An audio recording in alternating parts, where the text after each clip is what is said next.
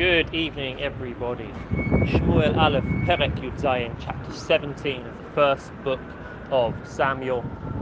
The story of David and Goliath, one of the Bible's most famous stories, taken for centuries as the ultimate metaphor of the small and the supposedly weak overcoming the mighty and the strong even as recently as the last few years, the excellent journalist and essayist Malcolm Gladwell published a book of essays around the idea of David and Goliath, suggesting that, in fact, David, or whoever the equivalent of David is, will quite regularly win by taking an alternative strategy. For thousands of years, David and Goliath has filled the imagination. What is a chut to focus on the story itself.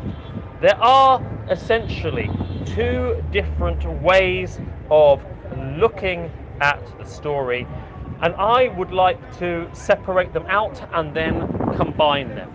There is the view which sees David in the most heroic terms.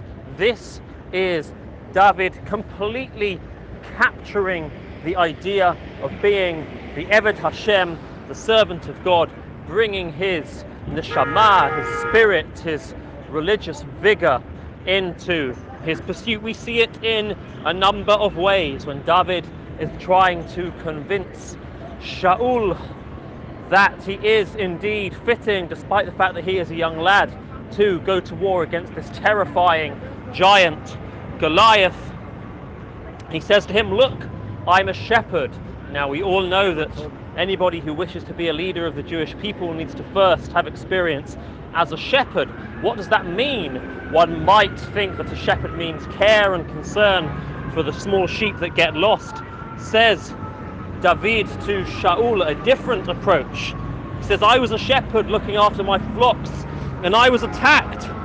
I was attacked by lions, I was attacked by bears, but nevertheless, God was able to help me against each one of them. Gamet Ari, Gamet Dob, Hikai struck both lion and bear. This Philistine, this uncircumcised Philistine, will be just as one of them for having cursed Israel's camp. Indeed, perhaps in the most beautiful and poetic of the, all the verses in the chapter, David says to Goliath, he says as follows, David this is verse 45, Ata ba'elai bechever b'chanit, you come against me with the sword and the spear, va'anochi ba'elecha b'shem Hashem, I come against you with the word of God. It is David's faith, perhaps in contrast to Shaul's security, Shaul's insecurity, ambivalence, that is so impressive in this chapter. That is the one approach. The other approach, however, sees that Shaul, pardon me, sees that David is seeing this as an opportunity and rather an opportunistic manner to be able to get close to Shaul. He arrives sent down by his father to bring his brother's provisions and he overhears people terrified of the Plishtim and overhears what has been offered to the man who will be able to respond to Goliath he hears, this is verse 26, having already heard what the reward will be, he responds again and says, Maya ish. What is it that will be done who to the person who strikes the Philistine? And is told that exactly the same again, he will be given great riches and he will be given the hand of the king. And three times does David ask this question. And so, according to this interpretation, David is opportunistic. He is seeing this as an immediate political ladder. It is not simply acting out of his values and principles, but rather it is perhaps sly and strategic.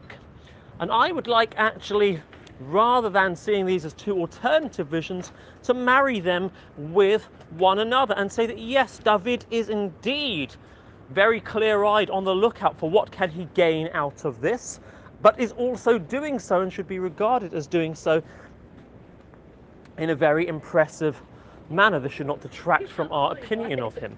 What do I mean by this? Well, I mentioned it in chapter 16 already. Shmuel anoints David as king, completely to David's surprise, and then Shmuel absconds. Shmuel disappears. He doesn't give David any sort of instruction as to how he is going to go about becoming the king of Israel. He leaves. So, what can David do? Well, in theory, he could just stay as a shepherd and wait for something to happen, but maybe he wouldn't then be fulfilling Shmuel's prophecy. On the other hand, he could gather a band of military uh, types around him and start some sort of guerrilla warfare against Shaul. Yet David chooses neither of these. He chooses a third approach, which will actually be to join the house of Shaul, rather than striking against the king or sitting passively. He aims to fulfill the prophecy that he has been given by joining Bet Shaul the house of Shaul. And so David does indeed act out of principle when fighting against Goliath, but also acts out of expediency in understanding that this may end up giving him the hand of the king's daughter in marriage and allowing him to join it. In conclusion, we see two different aspects of David in this chapter. David is a warrior, a warrior on principle, a warrior also for expediency. In the previous chapter, we saw David not as warrior, but warrior, but David as musician. Two halves of David's personality, which are going to accompany us as we move forward. Have a wonderful evening.